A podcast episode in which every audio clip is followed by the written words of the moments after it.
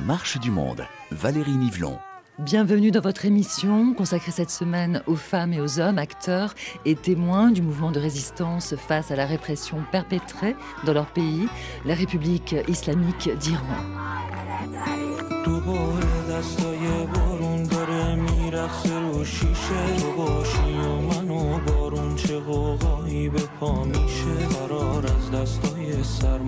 نداره واسمون کاری. من آغوش تو رو دارم. تو آغوش منو داری.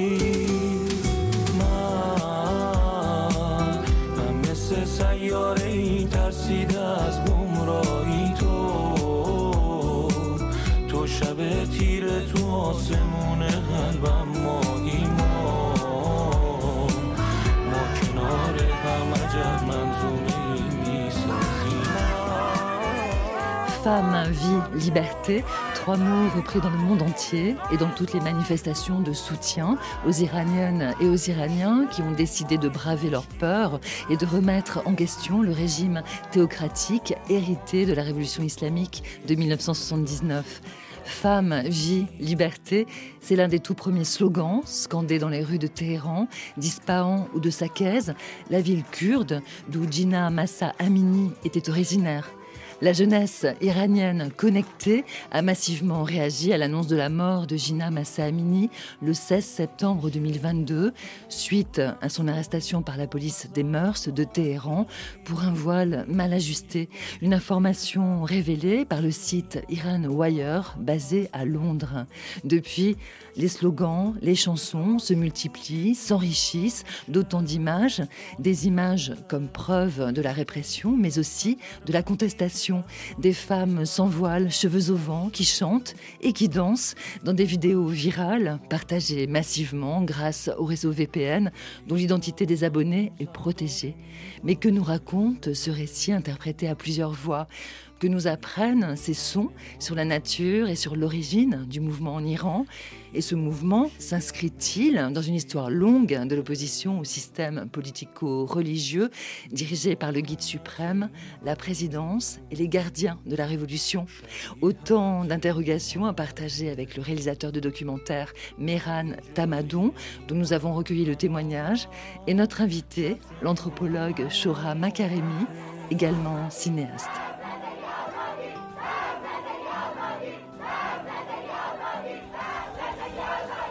Bonjour, Shora Makaremi. Bonjour. Et bienvenue dans la marche du monde. Femme, vie, liberté, un slogan d'un mouvement que vous observez depuis sa naissance en septembre 2022, suite à la mort de Gina Massa Amini à Téhéran. Comment vous comprenez l'émergence de ce slogan féministe, femme, vie, liberté, repris par les femmes, mais aussi par les hommes à travers tout l'Iran, votre pays de, de naissance? Oui, alors euh, c'est un très beau slogan qui euh, fait euh, extrêmement plaisir de, de, chanter, de prononcer dans, dans les rues. Quand le mouvement a commencé, il y a eu un effet de surprise assez grand parce que justement, le pays en était arrivé à une, une escalade dans la répression et dans un petit peu le fait de, boucher tous les horizons, à la fois euh, économiques, sociaux, politiques, culturels, pour la population. Et donc l'esprit le, était euh, extrêmement terne et euh, extrêmement triste. Or, cette révolution explose avec un slogan qui euh, clame la vie, et il y a quand même un, une dimension de joie et euh, d'exultation, d'excitation. Donc, euh, c'était vraiment un événement politique, un chamboulement presque géologique des fondements du rapport entre société et, État iranien, et tout à la fois une surprise, mais aussi euh, quelque chose qui a été annoncé par de nombreuses révoltes depuis plusieurs années et par euh, l'idée un petit peu que la tension de plus en plus grande entre euh, la répression de l'État et la modernité de la société allait à un moment exploser. Et ce slogan, euh, Shora que vous trouvez beau à prononcer en persan, vous savez le dire? Alors je vais le dire en kurde. Alors justement, en kurde. Jinjian Azadi. Parce que ce slogan, effectivement, est kurde. Euh, il a été repris euh, par les manifestants, mais il est issu de la lutte euh, des Kurdes, et en l'occurrence des Kurdes du PKK, sachant que le, combat séparatiste des Kurdes est un combat de longue date en Iran, en Irak, en Turquie. que vous inspire justement le fait que ce slogan soit à l'origine un slogan kurde oui, parce que, comme vous l'avez dit, Gina Marsa Amini est elle-même kurde. Et pour moi, et je l'ai écrit euh, dès, euh, euh, disons, le, soir de sa, de sa mort, il n'était pas anodin que ce soit une jeune kurde qui soit tuée par la police des mœurs. C'est-à-dire qu'elle n'était pas plus mal voilée que beaucoup de Téhéranaises de classe moyenne qui avaient l'habitude un petit peu de jouer au chat et à la souris, de louvoyer avec les lignes rouges et arriver à trouver les moyens, en fait, de donner un, un, un bac chiche ou de parlementer avec la police des mœurs ou savoir comment traverser la, ville pour ne pas avoir à confronter ces euh, réseaux de surveillance. Or, Gina Marsa, euh, non seulement euh, est kurde, elle appartient à une classe moyenne d'une petite ville de province, et c'est une femme, c'est une jeune femme, une, belle jeune femme. Et je pense qu'il y a un, une stratification, une multiplication des dominations euh, sur ce corps de femme sur lequel se sont acharnés la police des mœurs. Et un exemple peut-être de, cette domination, c'est justement son prénom. Hein. Dans les médias occidentaux, on a entendu Massamini euh, à l'envie, mais son prénom, c'est Gina. Alors, pourquoi son prénom kurde Gina? Ne figure pas dans son état civil? Parce qu'en fait, les Kurdes, l'État iranien n'enregistre pas, refuse d'enregistrer les prénoms d'origine kurde.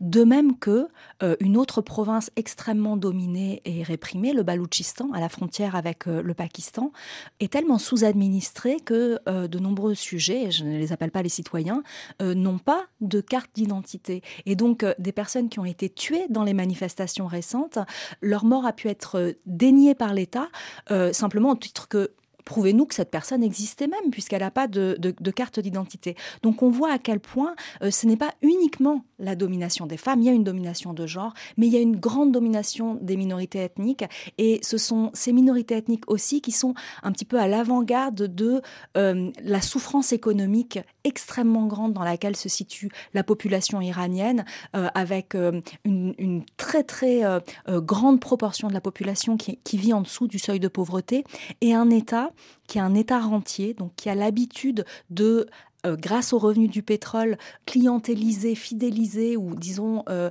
euh, réduire au silence un petit peu la contestation populaire en régulant le prix de certaines denrées de base, qui permet en fait à ceux qui sont sous le seuil de pauvreté de quand même survivre et qui, depuis une crise économique qui dure un petit peu avant le Covid, mais qui a été aggravée par le Covid, n'arrive plus à faire régner cette pseudo-paix sociale. Et donc là, on a tous les éléments structurels de, cette, de ce mouvement révolutionnaire qui permettent de le comprendre, même si son surgissement est euh, assez éblouissant.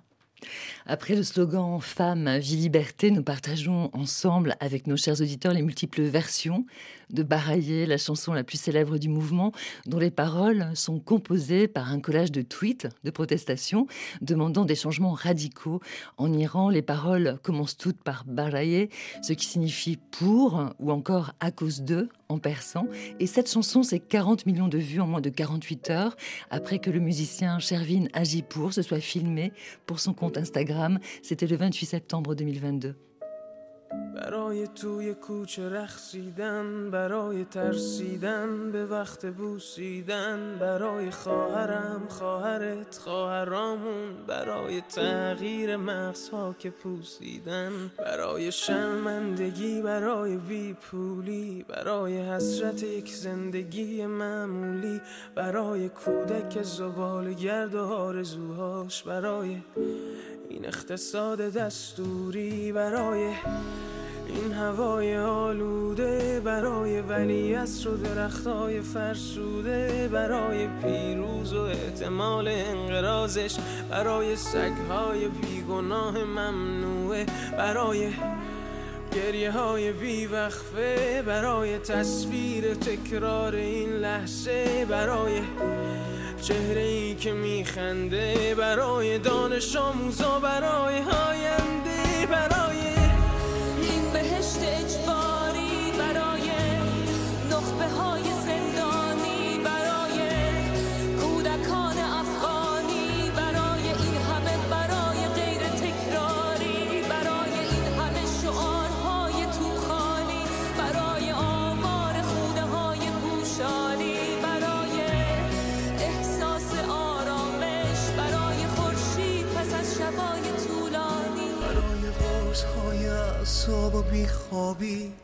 Baroye de Shervin Ajipour, repris par le groupe Coldplay et la star de cinéma iranienne en exil, Golshifteh Farahani. C'est bouleversant. Qu'est-ce qu'est-ce que disent les paroles euh, de Baroye et Shora Makaremi? Alors, euh, elle commence en disant pour danser dans la rue, pour la peur de s'embrasser, pour ma sœur, ta sœur, nos sœurs. Et puis, elle continue avec euh, un chapelet de, de raisons pour cette économie corrompue, pour cette air pollué, pour les étudiants, pour l'avenir, pour les élites emprisonnées, pour les enfants afghans, pour tous ces pour à l'infini.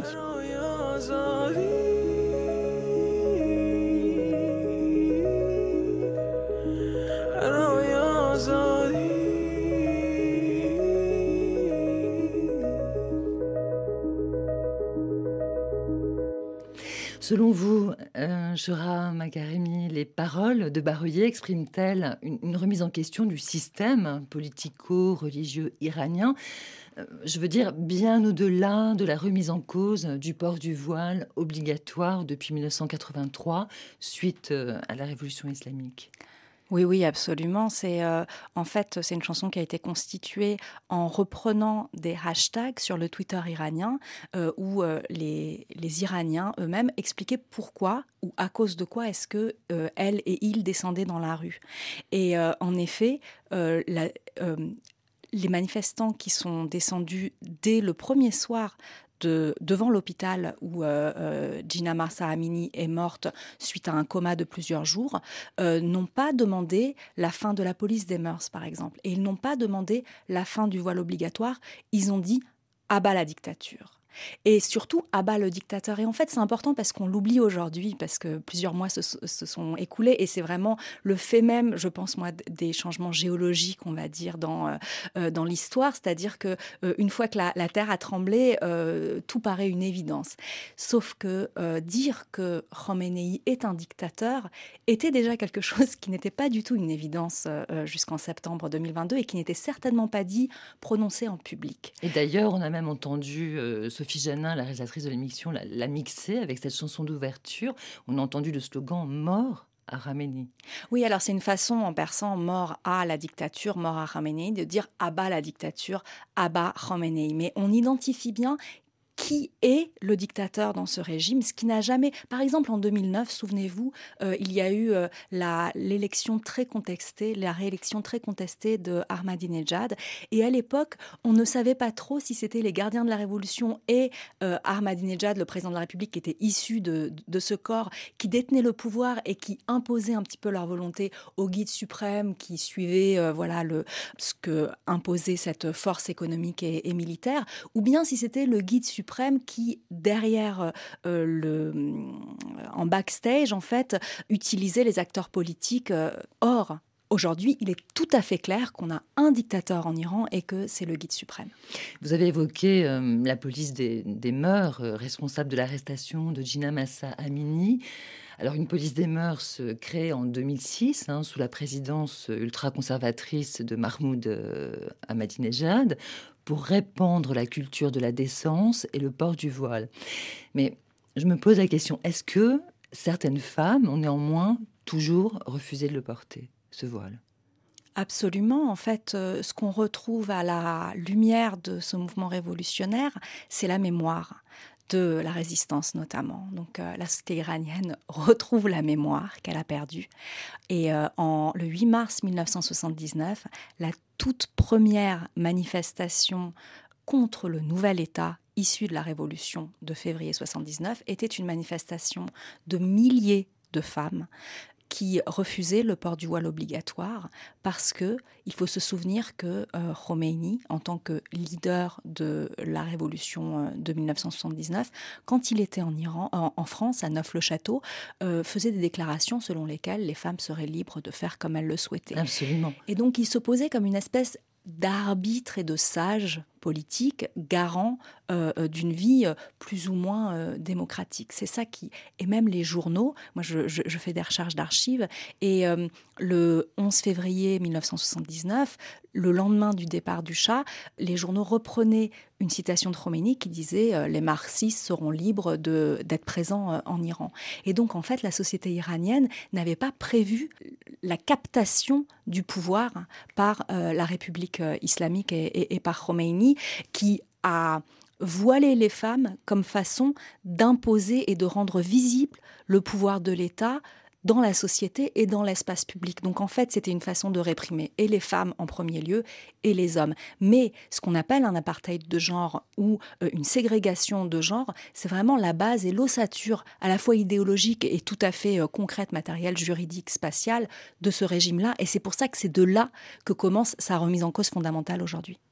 Alors justement, l'émancipation euh, des femmes comme euh, défi euh, au pouvoir en place, issu de la révolution islamique de 1979, s'exprime dans les chansons et dans de nombreux hymnes enregistrés par les Iraniennes et les Iraniens que l'on peut retrouver sur YouTube et sur les réseaux sociaux. Alors j'ai écouté l'hymne des femmes hein, par Mehdi euh, Yarari, j'ai écouté l'hymne du serment interprété par des étudiants de l'université de Téhéran et il ne se filme que les pieds en tapant le sol pour se protéger justement euh, de la répression.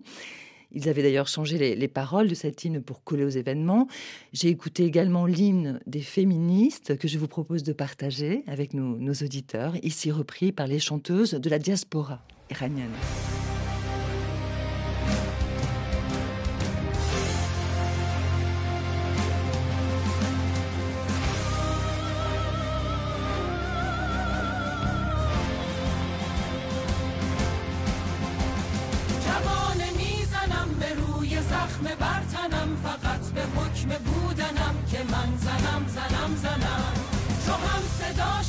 و پا به پای هم رویم و دست به دست هم دهیم و از ستم رها شویم. جهان دیگری بسازیم از برابری به همدلی و خواهری. جهان شاد و بهتری. قسم سالها نه پای چوب دارها نه گریه های بارها نه ننگ و آرها. جهان دیگری بسازیم از برابری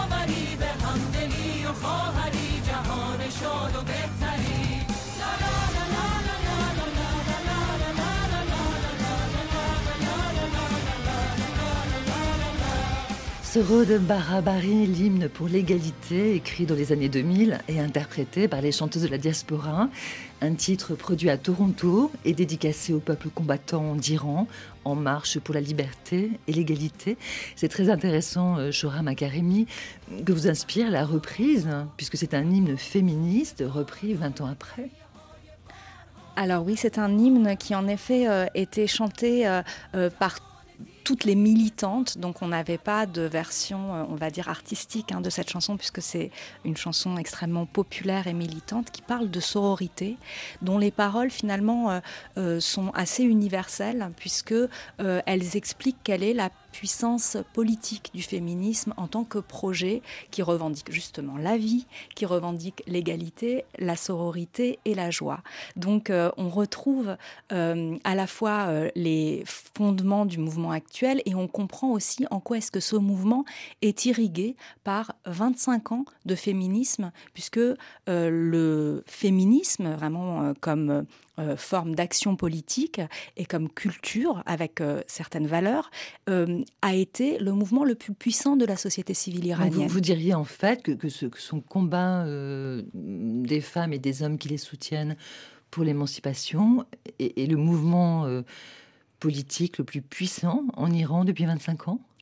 Alors, d'une part, ce qui se passe aujourd'hui est euh, un mouvement euh, euh, historique majeur dans l'histoire de l'Iran, on peut dire, mais même dans le dernier siècle. C'est-à-dire, c'est une des. On est à un tournant.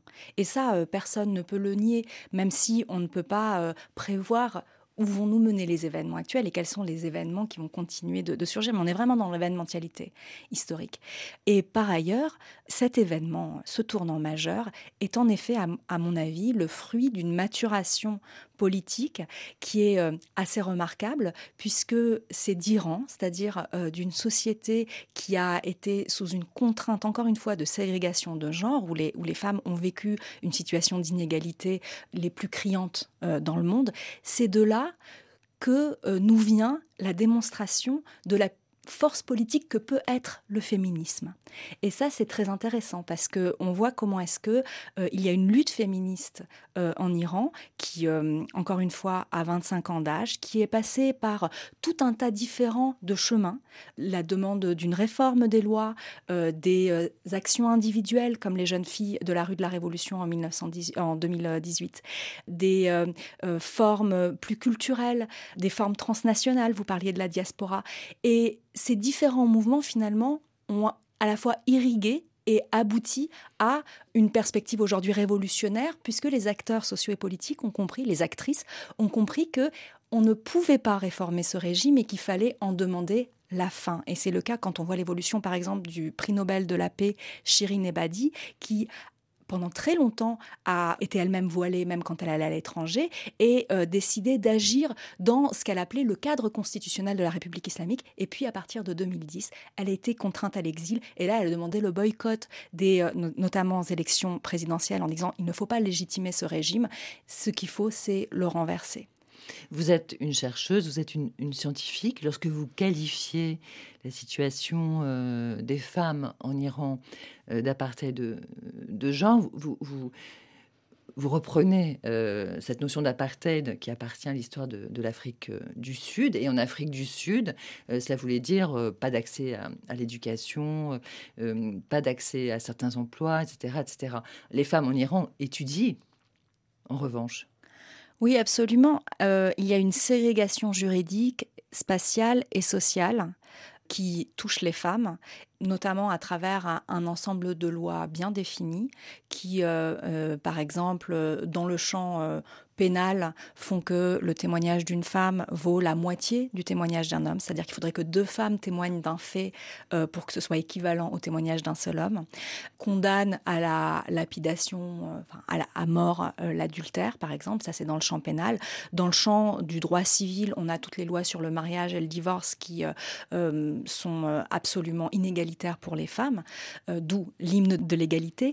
dans le champ du droit du travail aussi, dans le code du travail, on a euh, un ensemble de lois extrêmement inégalitaires pour les femmes euh, plus de 60% des diplômés de l'enseignement supérieur sont des femmes tant et si bien que euh, l'État iranien a mis en place des soi-disant quotas de discrimination positive envers les hommes, parce que les femmes étaient tellement plus compétitives que toutes les places à l'université étaient prises par les femmes. Donc pour maintenir euh, l'égalité, il y avait un, clausus euh, uniquement pour les étudiants hommes. Donc on a affaire quand même à une grande ironie, où on voit comment est-ce que la société essaye de reprendre la main par rapport aux ensembles des contraintes qui sont euh, posées par l'État. Et par rapport à ces 65% de femmes diplômées de l'enseignement supérieur, on a uniquement 12% des euh, euh, personnes qui ont un accès au marché de l'emploi officiel qui sont des femmes. Donc on voit bien l'ensemble de contraintes et de euh, ségrégations à la fois vraiment juridiques mais aussi tout à fait factuelles avec lesquelles vivent les femmes. Mais il est vrai que à côté de ça, il y a une révolution sociale qui a eu lieu dans les années 80 en Iran.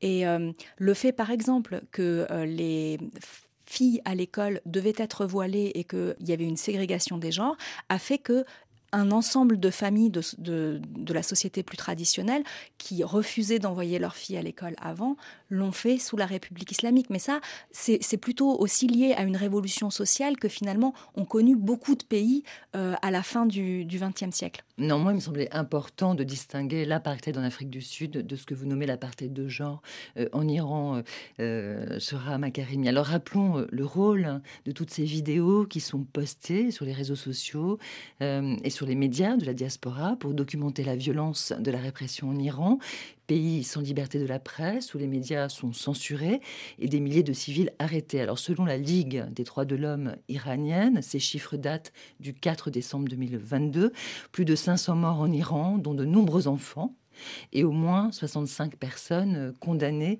à la peine capitale, voire 100 personnes selon certaines sources.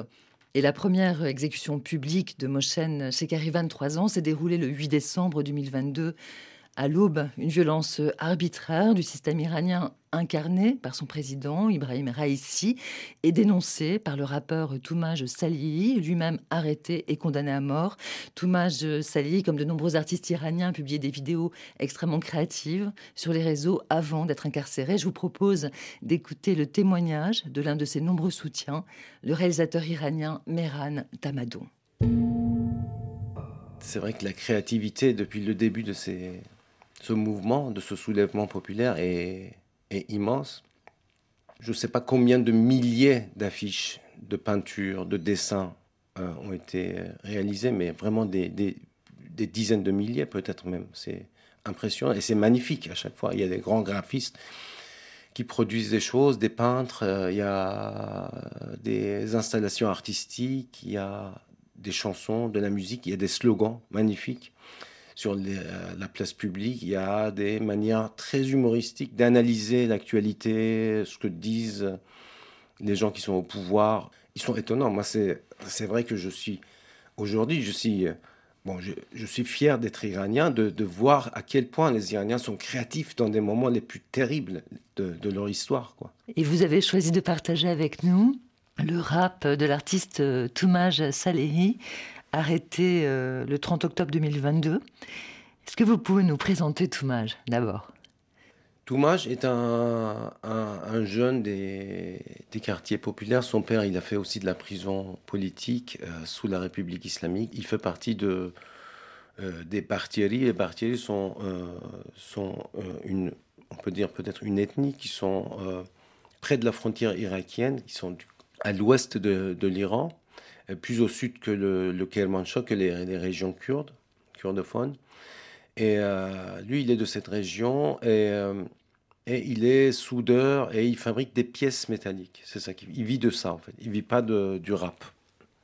Il a décidé de ne pas gagner sa vie avec le rap. Comme ça, il raconte ce qu'il veut. Comme ça, il peut continuer à militer. Comme ça, il peut garder son esprit libre sans être dépendant d'une reconnaissance ou de l'argent ou tout ça. Et que voilà. Donc, et c'est vrai que bon, il a aujourd'hui, il a autour de 30 ans. Et ce qui est fort, ce qui moi me touche dans sa façon à lui de parler et de rapper, et aussi après parce qu'il fait beaucoup de vidéos face caméra où il interpelle les gens.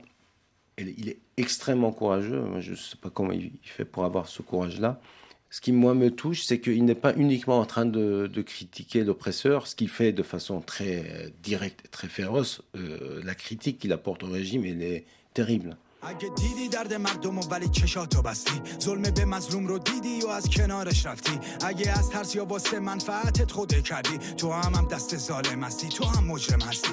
اگه خودتو به خواب زدی وقتی که خونا رو میریختن گرفتار کسبتی وقتی جون جوونا رو می‌گیرن. اگه وسط بازی وسط بودی و گفتی سیاست چی هست بدون رأی سفید نداریم بیطرف نداره این جنگ. اگه دست رو چشمات گذاشتی دستات خونیان خائنی اگه تریبون داری و حرفات بو میدن دوری از وطن و دوربینای ما کمسو نیستن. یادت باشه کسافت های پشت ابر لو میرن. اگه سرپوش گذاشتی رو قتل تو هم قاتلی. واسه پوشوندن جنایت باید رو خون راه بری. بدون مال کشیدن تو این سیستم کامل نیست. ایران انقدر زندان داره که همتون جا بشین. ژورنالیست بازاری مخبر دوزاری هنرمند درباری. سوراخ موش بخر.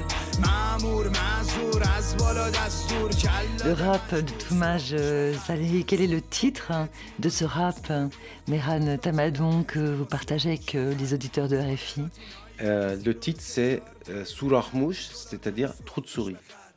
En gros, il dit Toi qui continues à défendre le régime, toi qui continues à te camoufler derrière des discours, du double discours, achète-toi un trou de souris parce qu'on va bientôt prendre le pouvoir.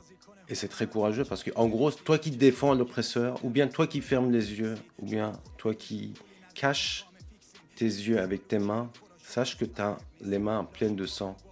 Cache-toi dans un trou de souris, parce que bientôt c'est nous. Il est l'une des voix de ce mouvement qui peut-être est une révolution. Il est euh, clairement, mais il y a beaucoup de, gens qui sont courageux comme Toumaj l'est. Sauf que Toumaj, euh, bon, il est déjà, bon, physiquement, il est très costaud, il est, il est boxeur. Il fait de la boxe. Euh, il incarne l'image même du combat. Oui, oui, c'est ça. Et, mais il n'est pas pour la violence, parce qu'il a d'autres vidéos. Il a, fait une vidéo il y a deux mois et demi, euh, donc une chanson comme ça, de rap, il y a deux mois et demi ou trois mois, où il dit notre amour et notre épée. Mais il dit venez, on sort dans la rue, euh, et il fait un grand appel au peuple kurde, balouch, de toutes les régions de l'Iran euh, et de toutes les classes euh, de, la société, classe sociale de la société, que ce soit les médecins, les étudiants, tout. Venez, venez tous dans la rue, rejoignez-nous, allons dehors pour nous, nous mettre face à, face à l'oppresseur.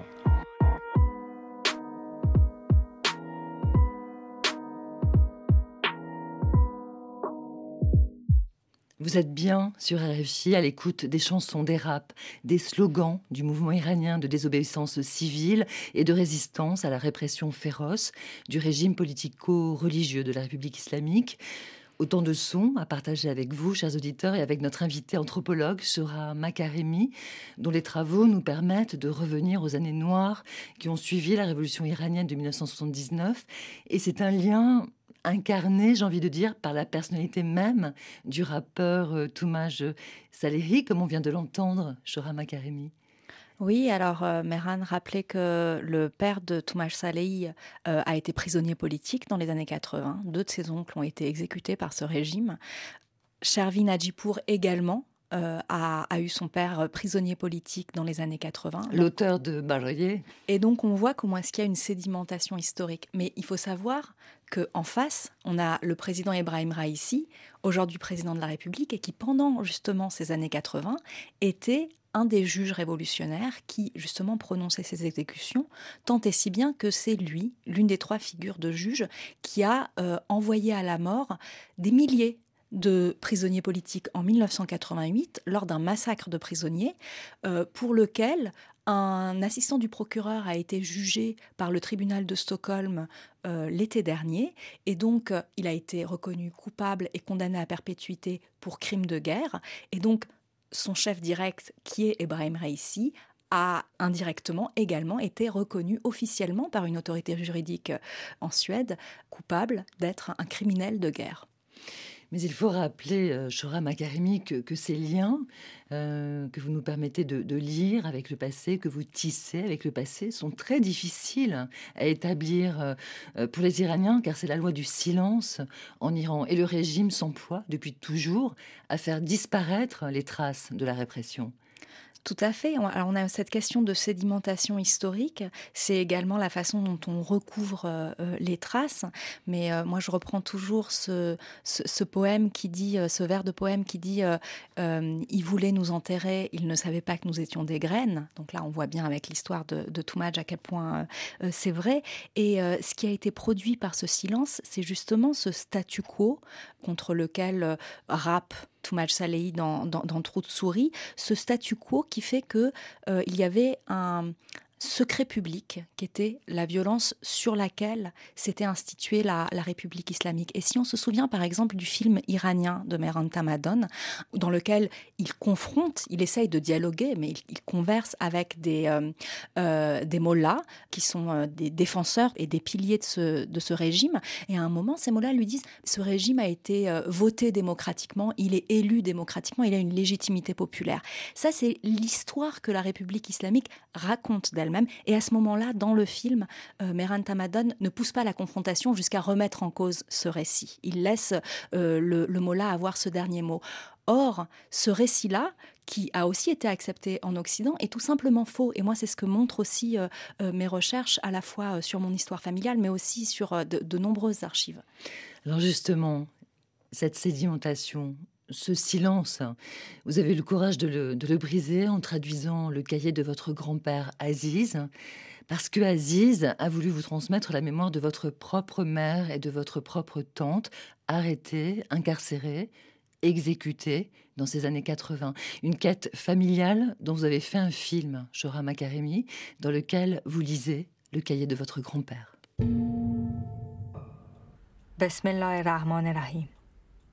تصمیم دارم جهت سرگرمی و معار کردن عقده درونی خود که چاره ایم برای نجات خود از این درد بیدرمان سراغ ندارم J'ai décidé, afin de me distraire et de calmer mon esprit, mais je sais qu'il n'y a pas d'issue à cette douleur sans fond, de faire revivre les êtres adorés aujourd'hui disparus, Fatémé et Fatané, dans des notes destinées à mes chers petits-enfants qui ne connaissent pas cette histoire.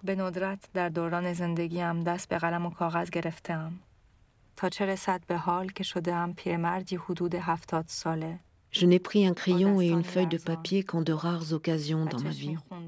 Alors que dire maintenant que je suis un vieillard de 70 ans, aux mains tremblantes, aux yeux pleins de sang, au cœur brisé, et à la vie emportée par le vent, effet néfaste de cette révolution. Mais que faire? Mon appel intérieur me crie Au moins dis-leur que ton innocente Fatanée était enceinte de huit mois lorsqu'ils l'ont exécuté. Écris que ton innocente Fatémé, après sept ans de prison, a supporté les tortures les plus sauvages et les plus modernes, a finalement été exécutée et qu'ils n'ont pas rendu son corps.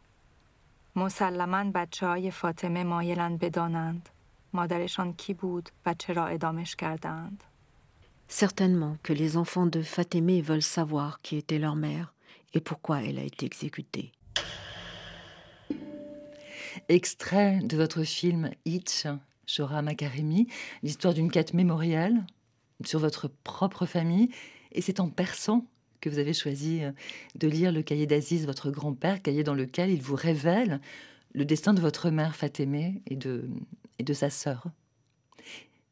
Une très longue démarche pour vous. Oui, ça m'a ça m'a pris plusieurs années, mais je travaille comme ça euh, euh, de façon, bon, encore une fois, avec cette sédimentation, puisque j'ai d'abord publié le cahier de mon grand-père sous la forme d'un livre qui s'appelle Le cahier d'Aziz, qui a été publié chez Gallimard en 2011. Et puis ensuite, j'ai repris ce témoignage, mais en, en rajoutant tout un travail d'enquête, on va dire, cinématographique pour le film Hitch.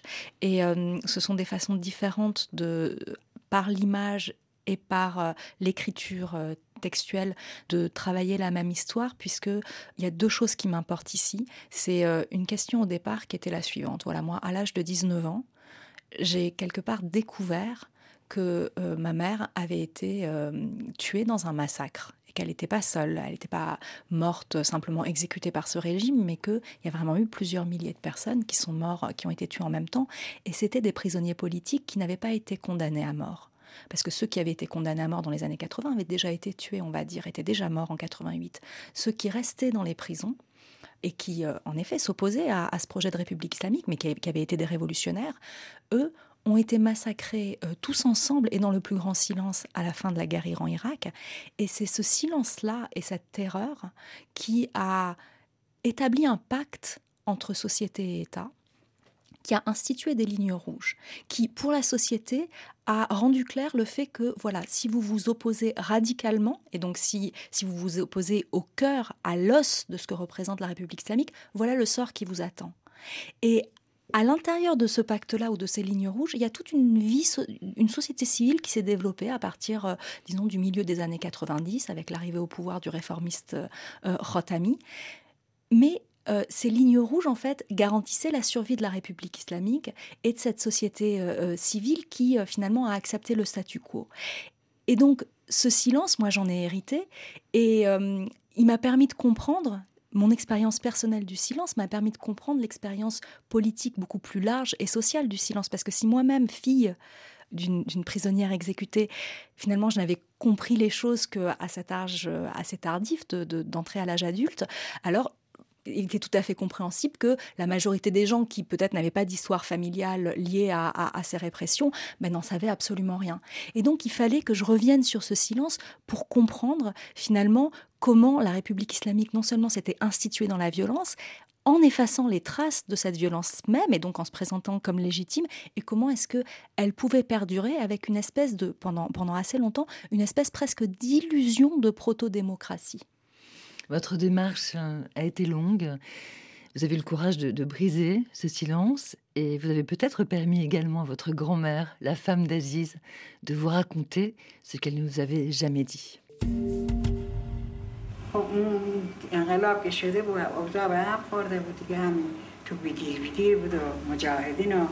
Quand la révolution a eu lieu, la situation s'est renversée. Il y avait les arrestations, les moudjahidines.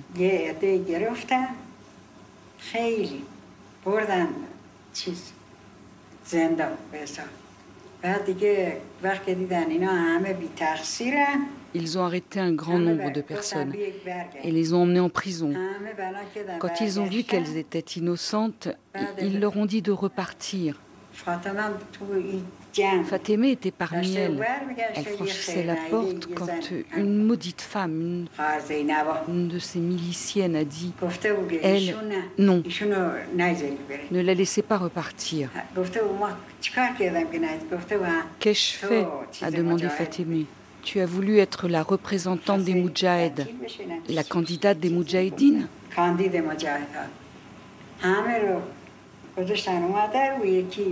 Ils ont laissé repartir tout le monde. Mais elle, ils l'ont gardée.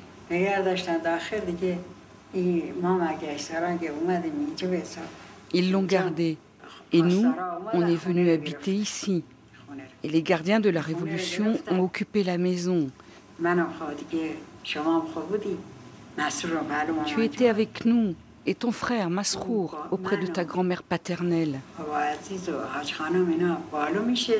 Avec grand-père Aziz et ta grande-tante, on vivait à l'étage. Les gardiens de la Révolution avaient mis tous les meubles de ta mère dans cette pièce et ils s'étaient fait un campement avec. Deux gardiens étaient ici. Et nous, là-haut. Et si quelqu'un sonnait à la porte, ils avaient mis deux téléphones, ici et là. Si quelqu'un venait nous voir, ils ne nous laissaient pas ouvrir la porte.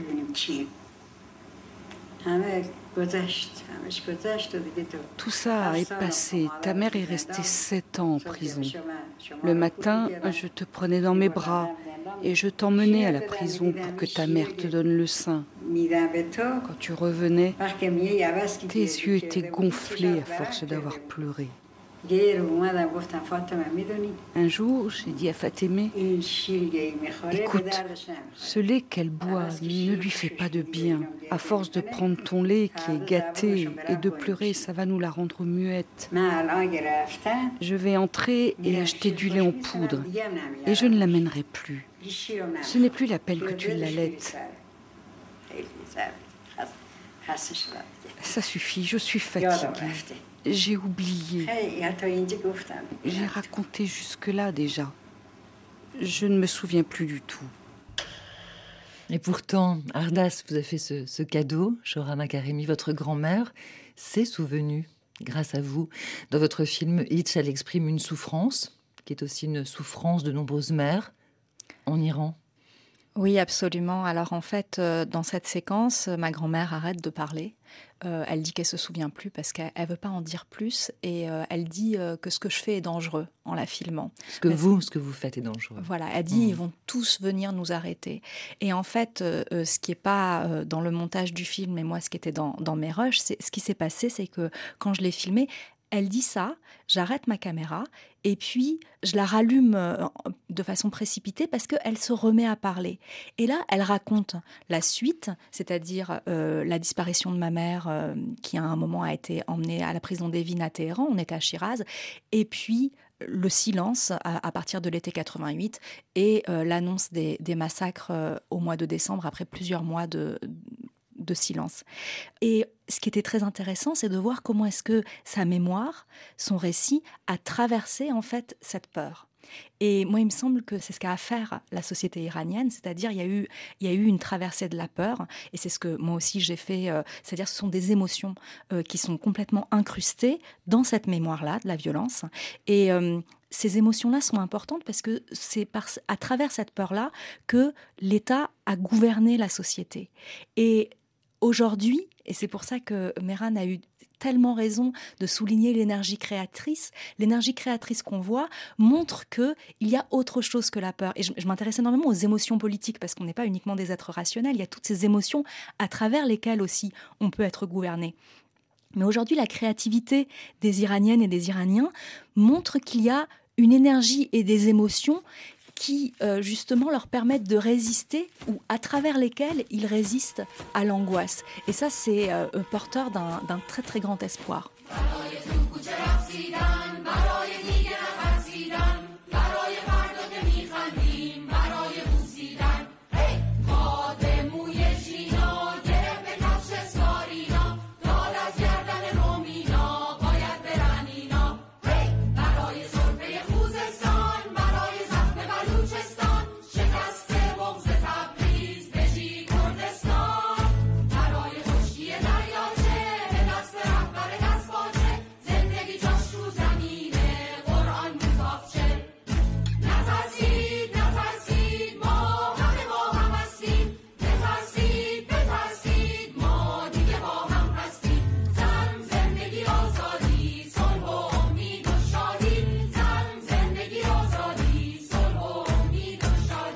Le chant des Leila énonce toutes les bonnes raisons du changement en Iran face à un président, Ibrahim Raisi, surnommé le boucher.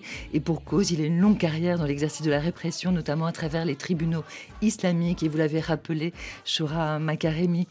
Ibrahim Raisi, très proche du guide suprême et aussi de son possible successeur. Néanmoins, est-ce que cette chanson incarne un espoir et la possibilité d'un avenir pour l'Iran, où le projet des gardiens de la Révolution semble bien être l'établissement d'un État islamique. Alors il y a quelque chose un renversement très intéressant qui est euh, porté par cette chanson, euh, qui reprend deux slogans. Il dit N'ayez pas peur, nous sommes tous ensemble, qui était un slogan de 2009, qui euh, était là pour galvaniser les manifestants et qui parlait aux manifestants N'ayez pas peur, nous sommes tous ensemble. Et tout de suite après, la chanson dit Ayez peur, nous sommes tous ensemble. Et cette fois-ci, elle s'adresse au régime. Et c'est le slogan de cette révolution, de ce mouvement révolutionnaire, qui montre que, d'une part, la peur est en train de changer de camp. On, en a euh, de multiples indices. Euh, et d'autre part, euh, il y a une prise de conscience de la puissance du collectif, puisque là où justement le témoignage de, ma grand-mère, par exemple, montrait à quel point est-ce que la violence a isolé les familles, a individualisé les destins et a fragmenté la société, ici on a reconstitution d'une société à travers une pratique de la solidarité et une pratique des, euh, de l'espoir qui euh, permet aux Iraniens de croire dans la révolution. D'ailleurs, ils l'appellent la révolution de 1401. L'année 1401 finit le 21 mars. C'est vous dire à quel point les Iraniens la pensent proche. Merci beaucoup, Shura Makaremi, et un grand merci également au réalisateur Meran Tamadon qui m'a beaucoup aidé à réfléchir pour préparer cette émission. میهن آبادی برای دختری که آرزو داشت پسر بود برای زن. زندگی آزادی.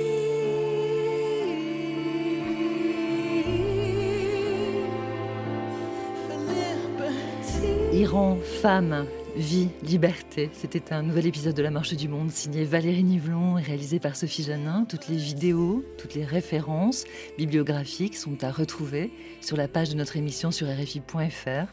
La Marche du Monde, vous le savez, est également sur Twitter et sur Facebook. Réagissez, podcastez. Cette émission, c'est la vôtre et c'est celle des Iraniennes et des Iraniens.